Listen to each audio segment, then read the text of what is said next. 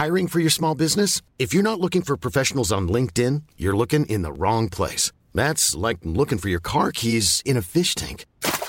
LinkedIn helps you hire professionals you can't find anywhere else, even those who aren't actively searching for a new job but might be open to the perfect role. In a given month, over 70% of LinkedIn users don't even visit other leading job sites. So start looking in the right place. With LinkedIn, you can hire professionals like a professional. Post your free job on linkedin.com/people today.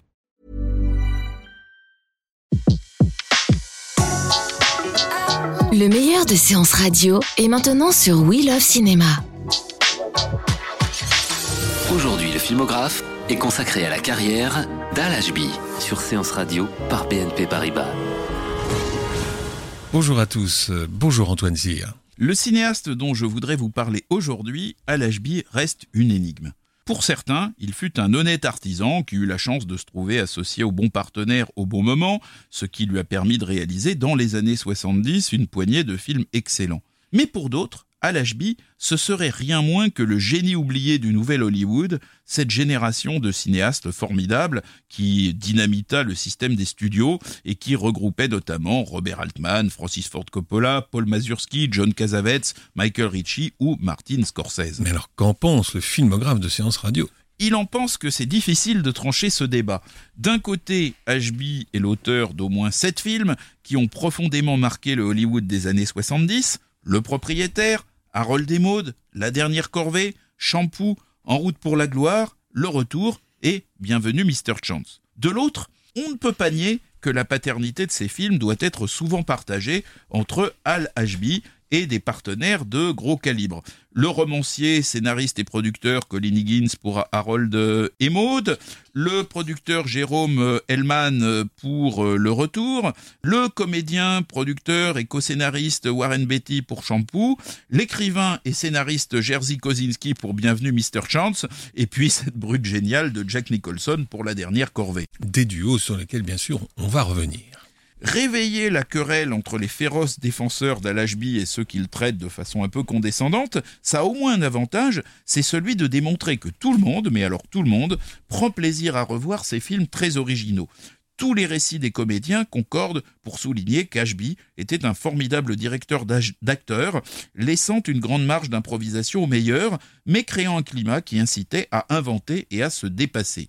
Vu d'aujourd'hui, les films d'Hal Ashby sont en outre un formidable témoignage sur cette période des années 70 où des tragédies comme la guerre du Vietnam et des scandales comme le Watergate cohabitaient avec un climat de douce folie et de liberté dont nous sommes bien loin aujourd'hui. Leurs bandes originales, très représentatives de la pop musique, leur donnent une formidable patine, on pourrait même dire une platine d'époque.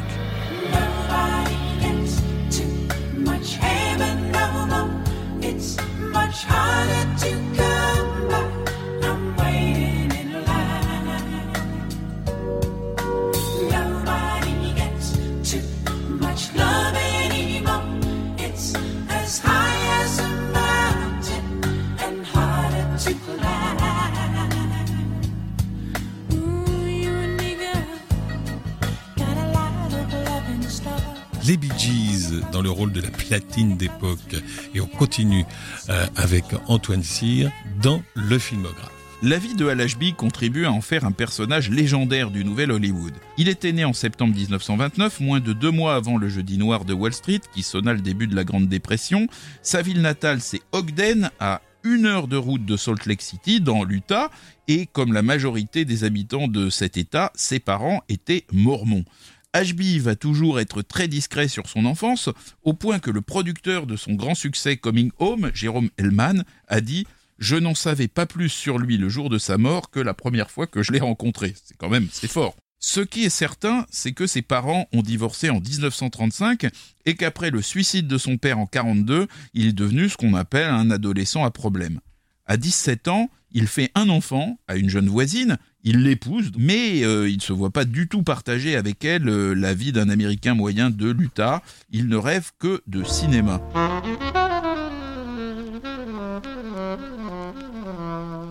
Et donc, au printemps 1948, Hal Ashby annonce à son frère qu'il part travailler à Hollywood et il laisse derrière lui sa petite famille. Devenir réalisateur est désormais chez lui une obsession. Après avoir passé plusieurs mois à végéter, il trouve un petit boulot au département reprographie de la Universal, puis se retrouve au même poste chez République, un studio beaucoup plus modeste. Spécialisé dans les films de série B, vite fait, bien fait.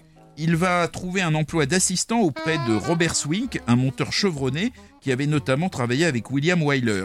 Les metteurs en scène issus du montage ne sont pas légion, mais il y a quand même quelques cas remarquables. Dorothy Arzner, Robert Wise, David Lean, Mark Robson, et Hal Ashby est décidé à être l'un d'eux. Débute alors pour lui une longue période de formation, car les syndicats d'Hollywood imposaient 8 ans d'apprentissage avant d'accéder au rang de chef monteur sur un film. Ashby va participer au poste ingrat d'assistant à de grands films comme Le Journal d'Anne Frank de George Stevens en 1959 ou La Rumeur de William Wyler en 1961 avec Audrey Hepburn et Shirley MacLaine.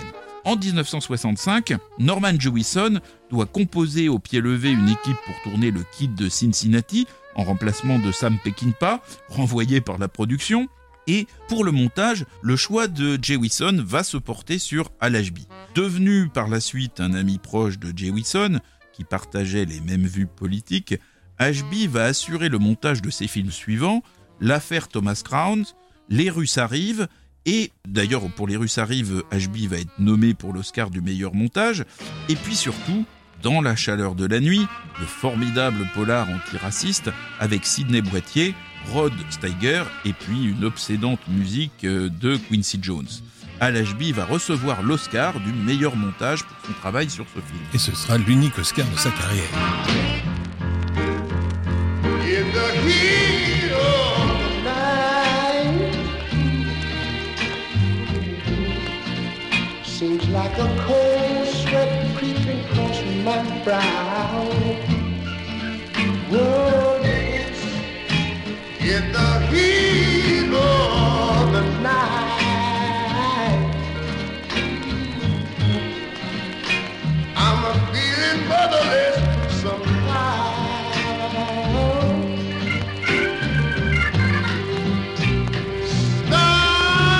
Stars with evil eyes stare from the skies, all mean and bright.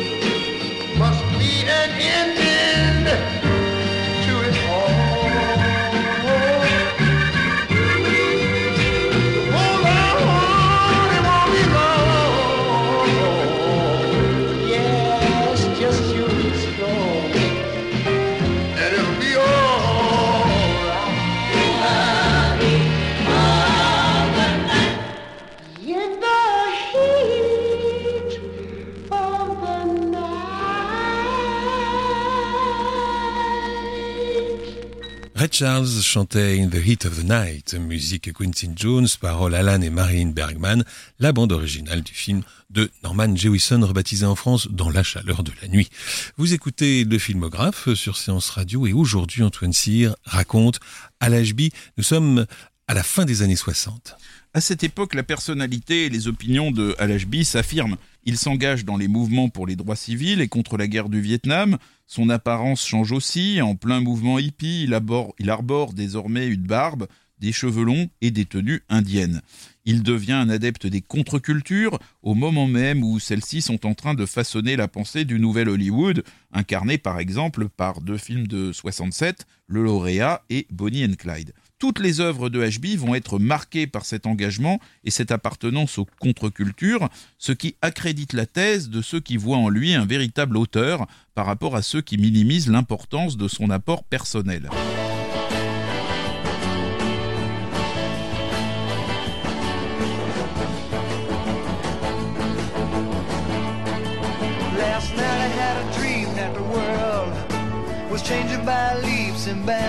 À la fin des années 60, Norman Jewison est un des cinéastes les mieux considérés d'Hollywood. Il reçoit plus de projets qu'il ne peut en réaliser et il va produire l'un de ses projets tout en confiant la mise en scène à Hal Ashby. Ce sera Le Propriétaire, The Landlord, en 1970. Sur des musiques de Hal Cooper.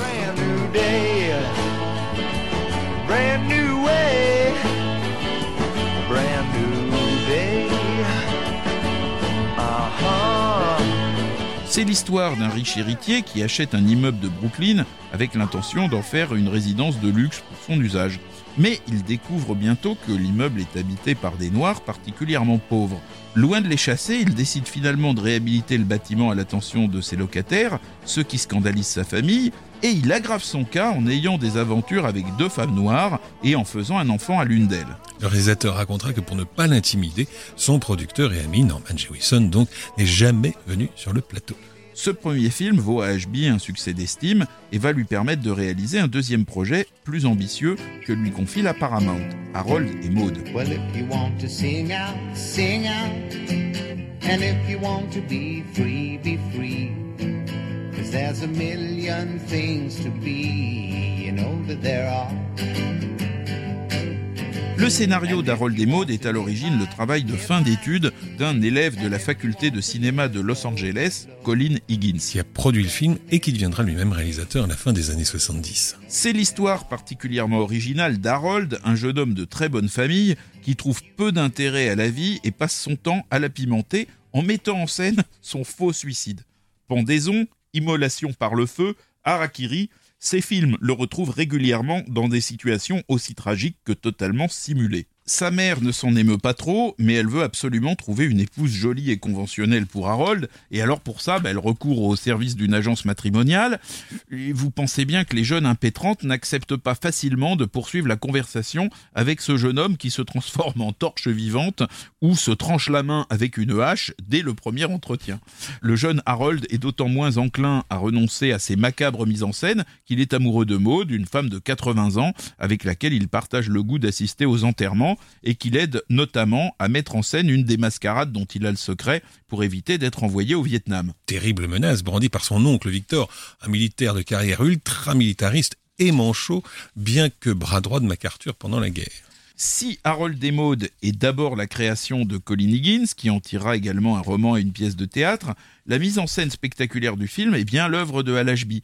C'est lui qui déplace l'action, initialement située au sud de la Californie, vers la région de San Francisco, dont les paysages vont faire une toile de fond très inspirée pour les escapades d'Harold et Maude. Ashby porte un soin tout particulier au casting. Il valide le choix de la Paramount pour Maude, jouée par la formidable Ruth Gordon. Oui, la voisine de Mia Farrow dans Rosemary's Baby de Polanski. Et il auditionne une trentaine de jeunes acteurs pour le choix de Harold. Son choix se porte sur Bud Cort, qui a 23 ans, et qui est un acteur très prometteur. Cort vient de s'illustrer dans deux films de Robert Altman, le très drôle MASH et le totalement délirant Brewster McCloud. La musique de Harold et Maude est signée Cat Stevens, elle est très présente dans le film, encore une marque de fabrique de Hal Ashby, dont l'œuvre peut aussi se regarder comme un hommage aux chansons folk et pop qui ont marqué l'Amérique. Well, if you want to sing out, sing out. And if you want to be free, be free. 'Cause there's a million things to be, you know that there are. And if you want to live high, live high. And if you want to live low, live low. 'Cause there's a million ways to go, you know that there are. You can do what you want. The opportunity's on. And if you find a new way, you can do it today. You can make it all true, and you can make it undo. You see, it's easy. You only need to know. Well, if you want to say yes, say yes. And if you want to say no, say no. Cause there's a million ways to go, you know that there are. And if you want to be me, be me. And if you want to be you, be you. Cause there's a million things to do, you know that there are. You can do what you want, the opportunity's on. And if you find a new way, you can do it today. You can make it all true, and you can make it undo. You see, it's easy. You only need to know. Well, if you want to sing out, sing out. And if you want to be free, be free. Cause there's a million things to be. You know that there are, you know that there are, you know that there are, you know that there are, you know that there are.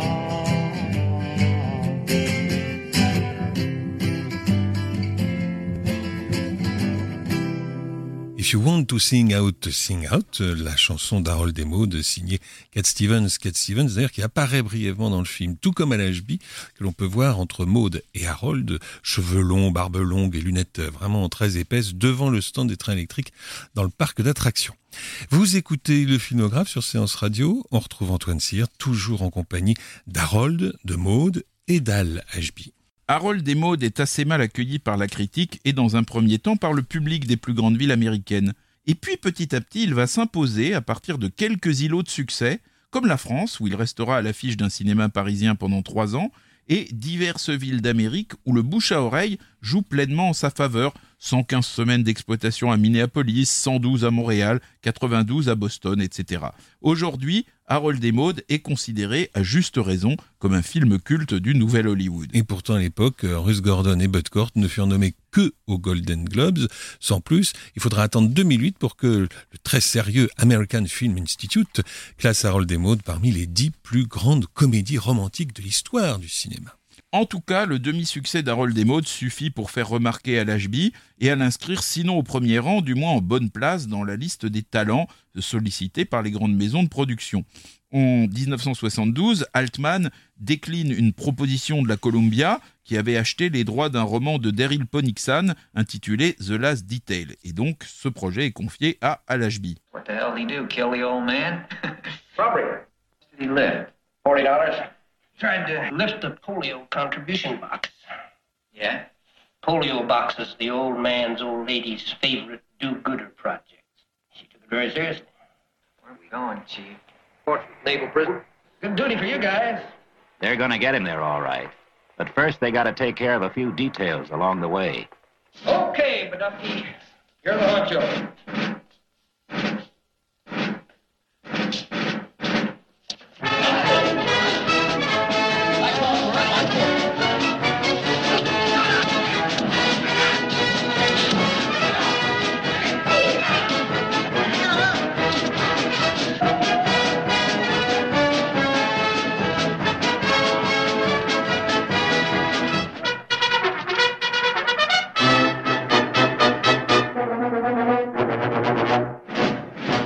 Martial Music de The Last Detail, en français, La Dernière Corvée. La Dernière Corvée, qui raconte l'histoire de 2 sous-officiers de marine chargés de convoyer un soldat depuis la base de Norfolk à la prison de Portsmouth. Et donc ce prisonnier doit purger une lourde peine de 8 ans de prison. Pourtant, le malheureux n'a pas commis un crime épouvantable, il a juste tenté de voler 40 petits dollars dans un tronc de charité. Mais il s'agissait, hélas pour lui, des bonnes œuvres de la femme de l'amiral. Le jeune soldat condamné est un peu simplet, Et alors, l'un des deux sous-officiers chargés de l'accompagner, qui est interprété par un Jack Nicholson juvénile et moustachu, mais déjà au sommet de son art, ce sous-officier donc est obsédé par l'idée de faire prendre aux jeunes condamnés un peu de bon temps pendant la semaine d'acheminement généreusement calculée par l'administration américaine. Au début, ça signifie manger tranquillement des hamburgers, en faisant quelques plaisanteries, mais après diverses péripéties qui les verront notamment côtoyer les adeptes d'une secte, les trois hommes échoueront dans un bordel de Boston où le jeune condamné perd son pucelage.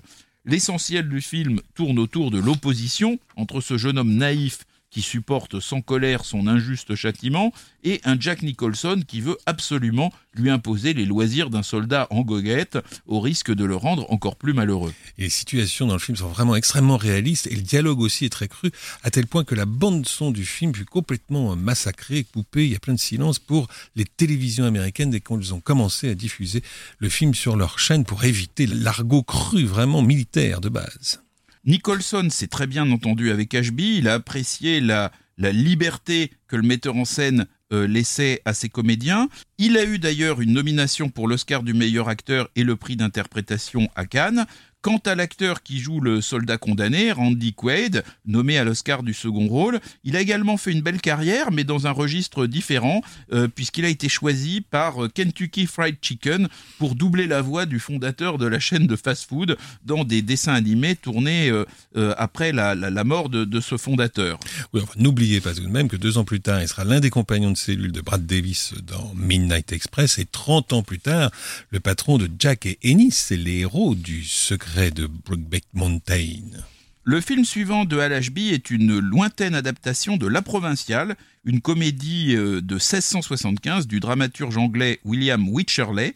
Et cette pièce racontait l'histoire d'un homme réputé dans tout Londres pour avoir perdu sa virilité à cause de son médecin. Et il profitait de cette situation pour approcher de nombreuses femmes sans finalement que leur mari ne craigne d'être cocufié. Warren Beatty et son scénariste Robert Towne se sont emparés de cette histoire, mais en la rebaptisant Shampoo et en la transposant à une époque moderne, les années 70. Et du coup, ils en ont confié la réalisation à Hal Ashby. C'était 8 ans après Bonnie and Clyde, on venait de voir Warren Beatty dans le rôle dramatique d'un journaliste pris au piège d'une mortelle machination, c'est dans À cause d'un assassinat d'Alan J. Pakula, et c'est un rôle assez différent. Le personnage de Shampoo est un garçon coiffeur que tout le monde croit homosexuel, et finalement il profite de son métier et de tout ça pour séduire de nombreuses femmes, mariées ou non. Sa vie est compliquée par le fait qu'il cherche de l'argent pour monter son propre salon et que son ancienne petite amie, avec laquelle il couche encore de temps en temps, est la maîtresse de son financier potentiel. Betty interprète avec jubilation ce coiffeur plus viril qu'intelligent finalement, et Goldie Hawn joue sa petite amie, tandis que Julie Christie est son ex, devenue maîtresse du financier. Shampoo est une satire des mœurs sexuelles et sociales de l'Amérique qui se déroule en 68, la nuit précédant la première élection de Nixon. Le film était sorti en salle à l'époque de l'affaire du Watergate, ce qui évidemment contribuait à sa tonalité satirique. Costumes des années 60 et bande originale pop contribuent aussi au charme de Shampoo, aujourd'hui considéré comme un film majeur par certains fanatiques du nouvel Hollywood. Et qui faisait ses débuts dans Shampoo en tenue de tennis, grignotant un petit morceau avec Warren Beatty? Réponse, la jeune Carrie Fisher, 19 ans, la fille de Debbie Reynolds, 2 ans avant d'enfiler pour plusieurs décennies la robe de la princesse Leia dans la saga de la Guerre des Étoiles.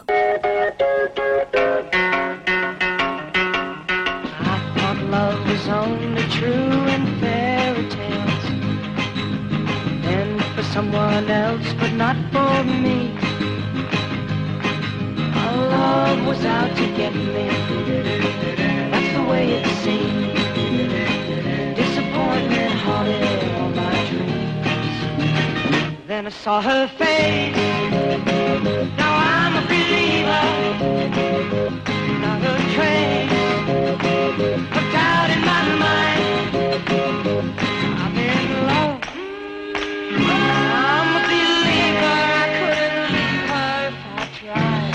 I'm a believer, les Monkees, mais on aurait pu choisir aussi les Beach Boys, les Beatles, les Cookies, voire Jimi Hendrix, tous entendus à un moment ou à un autre dans la très riche bande originale de Shampoo.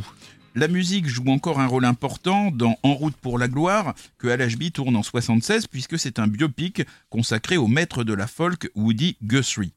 On le suit depuis l'époque où il est un jeune peintre en lettres qui accompagne par des chansons très engagées le combat des victimes de la dépression des années 30 jusqu'à la période où il chante à la radio et refuse la loi des sponsors qui voudraient l'obliger à vider ses chansons de tout contenu politique. C'est David Carradine qui incarne Guthrie. Il joue un rôle d'errant finalement assez proche de celui qu'il interprétait dans la célèbre série Kung Fu.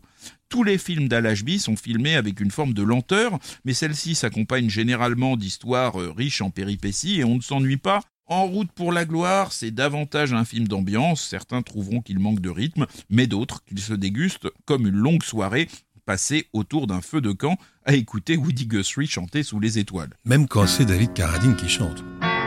Well, lots of folks back east to say we're leaving town most every day and trying to beat their dusty way to the California line. Well, across the desert sands they roll, trying to get out of that old dust bowl. And they think they're heading for a sugar bowl, but here is what they find.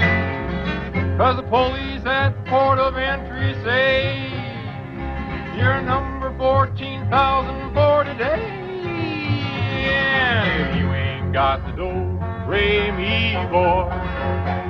If you ain't got the do-re-mi, you better go back home with you, devil Texas, Oklahoma, Georgia, Kansas. David Carradine dans En route pour la gloire, le cinquième long métrage, très long métrage, 2h22 d'Hal Ashby, cinéaste américain auquel Antoine Cyr a décidé de consacrer le filmographe de Séance Radio. Beaucoup plus animé est Le Retour, Coming Home, un formidable film consacré aux conséquences de la guerre du Vietnam pour les familles américaines et aux difficultés de la réinsertion des blessés. Jane Fonda joue l'épouse d'un officier très patriote, Bruce Dern, qui part pour le Vietnam en 1968 au moment où le conflit monte en intensité et où les Américains s'enlisent.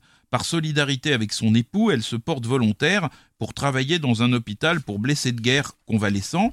Et là, elle va retrouver un ancien camarade de classe qui est revenu de la guerre paraplégique. Et c'est un homme brillant et rebelle, interprété par John Voigt. Et elle va finalement lui rendre le goût de vivre. Leur relation demeure platonique jusqu'au jour où Jane Fonda part rejoindre son mari en permission à Hong Kong. Et là, au lieu de féliciter son épouse pour son engagement à l'hôpital, il juge l'initiative déplacée, il se met en colère, il tient des propos machistes et révèle finalement entre eux une divergence qui était étouffée jusque-là par le non-dit. Ce film de 1978, Coming Home, est l'un des tout premiers à jeter une lumière crue sur la guerre du Vietnam et sur le traumatisme des soldats, non pas au combat mais dans leur vie privée, confirmant le fait que Ashby était un des cinéastes les plus engagés de son époque. Tout comme Jane Fonda d'ailleurs, puisque c'est elle qui était l'initiative du film. Robert Carradine, le jeune demi-frère de David Carradine ou Carradine, qui jouait Woody Guthrie dans En route pour la gloire, interprète ici un jeune soldat très grièvement blessé et qui finit par se suicider. La force du film tient ici encore au fait que Ashby laissa une large latitude d'interprétation à ses comédiens autour d'une trame par ailleurs très bien construite. Oui, le scénario pas encore terminé au moment du tournage fut achevé au jour le jour en s'inspirant justement de ces improvisations de comédiens. Et puis alors, la bande-son, c'est un véritable best-of des grandes chansons de la fin des années 60, Stones, Beatles, Bob Dylan, Aretha Franklin, Simon et Garfunkel, Steppenwolf, Jefferson Airplane, Jimi Hendrix, il ne manque quasiment personne. Hey Jude, don't make it bad, take a sad song and make it better, remember to let her into your heart, then you can start to make it better. Hey Jude. Coming Home vaut à Ashby sa seule nomination à l'Oscar de la mise en scène. Jane Fonda et John Voigt remportèrent l'Oscar de la meilleure actrice et du meilleur acteur, Voigt étant également récompensé à Cannes. Coming Home remporta l'Oscar du meilleur scénario. Il fut battu pour l'Oscar du meilleur film par Voyage au bout de l'enfer de Cimino, un autre très grand film sur le Vietnam et ses conséquences sur des gens ordinaires. Mais Hal Ashby avait désormais atteint un niveau de notoriété et un statut qui en faisait l'un des grands d'Hollywood. Cela ne dura pas car Ashby était un véritable clochard céleste, un vagabond, rétif à tout embourgeoisement. Désireux d'échapper aux contraintes des films produits par les plus grands studios, il signe en 1978 un contrat avec Lorimar, un studio de télévision qui souhaitait se développer dans le cinéma avec des projets ambitieux. Immédiatement, Ashby se voit chargé de deux films. Le premier, intitulé « Second Hand Hearts », Cœur d'occasion, est une comédie au mince scénario que Ashby va essayer de sauver en laissant, comme dans Coming Home, une large marge d'interprétation aux comédiens, mais Robert Blake et Barbara Harris ne sont pas Jane Fonda, ne sont pas John Voigt ni Bruce Dern, et ce film raté ne sortira qu'en 81. Et cette histoire d'une maman qui veut récupérer la garde de ses enfants faillit sortir sous l'étrange premier titre qui avait été retenu, Le hamster du bonheur. Heureusement, le second film réalisé en 1979 par Hal Ashby pour Lorimar, Bienvenue Mr. Chance, Being There, fut une véritable réussite. Il est adapté de l'un de ses romans par le célèbre écrivain Jerzy Kosinski, rendu mondialement célèbre par L'Oiseau bariolé. Bienvenue Mr. Chance, c'est une satire de la société du spectacle et de la manière dont l'action politique est vidée de son contenu par le pouvoir des médias. I'm Chance, the gardener. The gardener? Yes. Since I was a child, I worked in this garden. Then you really are a gardener? Oh yes. May I ask your name? Peter Sellers, alors au sommet de son art, mais hélas à la fin de sa vie, interprète un jardinier quinquagénaire prénommé Chance. Homme naïf et simple, Chance est chargé d'entretenir le jardin d'une propriété préservée au cœur de Washington. Il ne sort jamais, n'est jamais monté dans une automobile et n'est en contact avec le monde extérieur qu'à travers la télévision qu'il regarde quasiment en permanence. Obligé de quitter son travail et la maison où il vit, après le décès de son employeur, Chance part à l'aventure dans les rues de Washington avec sa petite valise, son parapluie et sa redingote. Il est heurté par un véhicule dont la propriétaire, qui est interprétée par Shirley MacLaine, l'accueille dans son vaste domicile pour le soigner. Chance devient l'ami de son mari, un richissime financier grabataire, qui est interprété par le grand acteur de l'âge d'or d'Hollywood, Melvin Douglas, qui fait une composition brillante dans l'un de ses derniers rôles. C'était lui qui tombait amoureux de Greta Garbo dans Ninochka en 1939. Bientôt, le riche financier reçoit la visite du président des États-Unis. Chance participe à l'entretien et répond à toutes les questions du président par de petits dictons de jardinier que celui-ci va prendre pour de véritables oracles. Et très vite, ce jardinier va devenir la coqueluche du pouvoir et des médias. Cette fable rappelle Capra, elle annonce aussi Rain Man et Forrest Gump, deux films célèbres de la fin du XXe siècle, mettant en scène un personnage inadapté qui donne des leçons de sagesse au monde prétendu normal. À propos de Bienvenue Mr. Chance que Bertrand Tavernier écrit, Peter Sellers trouve ici le rôle de sa vie, si les Oscars avaient eu un sens, c'est bien évidemment lui qui aurait dû l'obtenir. Mais c'est pas lui qui l'a eu, c'est Dustin Hoffman qui a eu l'Oscar pour Kramer contre Kramer.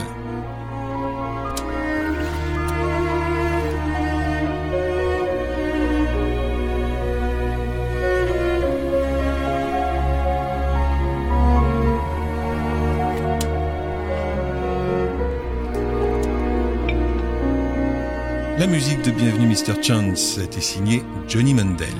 Désormais, Hal Ashby n'aura plus la main très heureuse. En 81, il réalise Looking to Get Out, une comédie sur un scénario de son ami John Voigt, visiblement plus inspiré comme comédien. Voigt joue dans ce film, où l'on peut voir également sa fille, alors âgée de 7 ans, et qui n'est autre qu'Angelina Jolie. Looking to Get Out sera un échec artistique et commercial complet. Ashby, de plus en plus dépendant des drogues, disparut complètement pendant 2 mois après la fin du tournage et le montage se fit sans lui. En 82, la Columbia aurait voulu confier à Ashby la réalisation d'un scénario formidable convenant très bien à son style déjanté, Tootsie, mais Lorimar, avec lequel il est sous contrat, va intriguer pour empêcher ce projet d'aboutir et Tootsie sera réalisé par Sidney Pollack. La carrière d'Hal Ashby ne s'en remettra jamais. Pour les producteurs d'Hollywood, il ne compte désormais plus parmi les grands. Il ne tournera entre 1981 et 84 qu'une captation d'un concert de la tournée américaine des Stones, la comédie Match à 2 en 85 et le film noir 8 millions de façons de mourir en 86 sont des échecs, malgré de bons numéros d'acteurs de Jeff Bridges et Andy Garcia dans 8 millions de façons de mourir. Ashby termine sa carrière à la télévision et à ce moment-là, sa santé est déjà déclinante.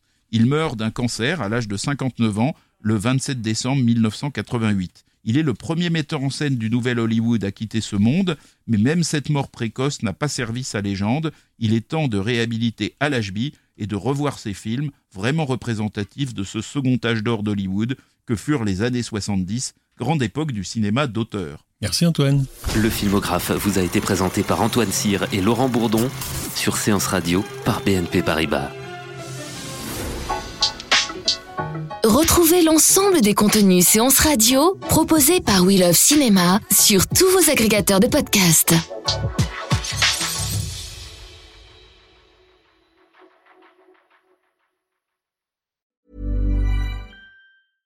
Flexibility is great. That's why there's yoga. Flexibility for your insurance coverage is great too. That's why there's United Healthcare Insurance Plans. Underwritten by Golden Rule Insurance Company, United Healthcare Insurance Plans offer flexible, budget-friendly coverage for medical, vision, dental, and more. One of these plans may be right for you if you're, say, between jobs, coming off your parents' plan, turning a side hustle into a full hustle, or even missed open enrollment. Want more flexibility? Find out more about United Healthcare Insurance Plans at uh1.com.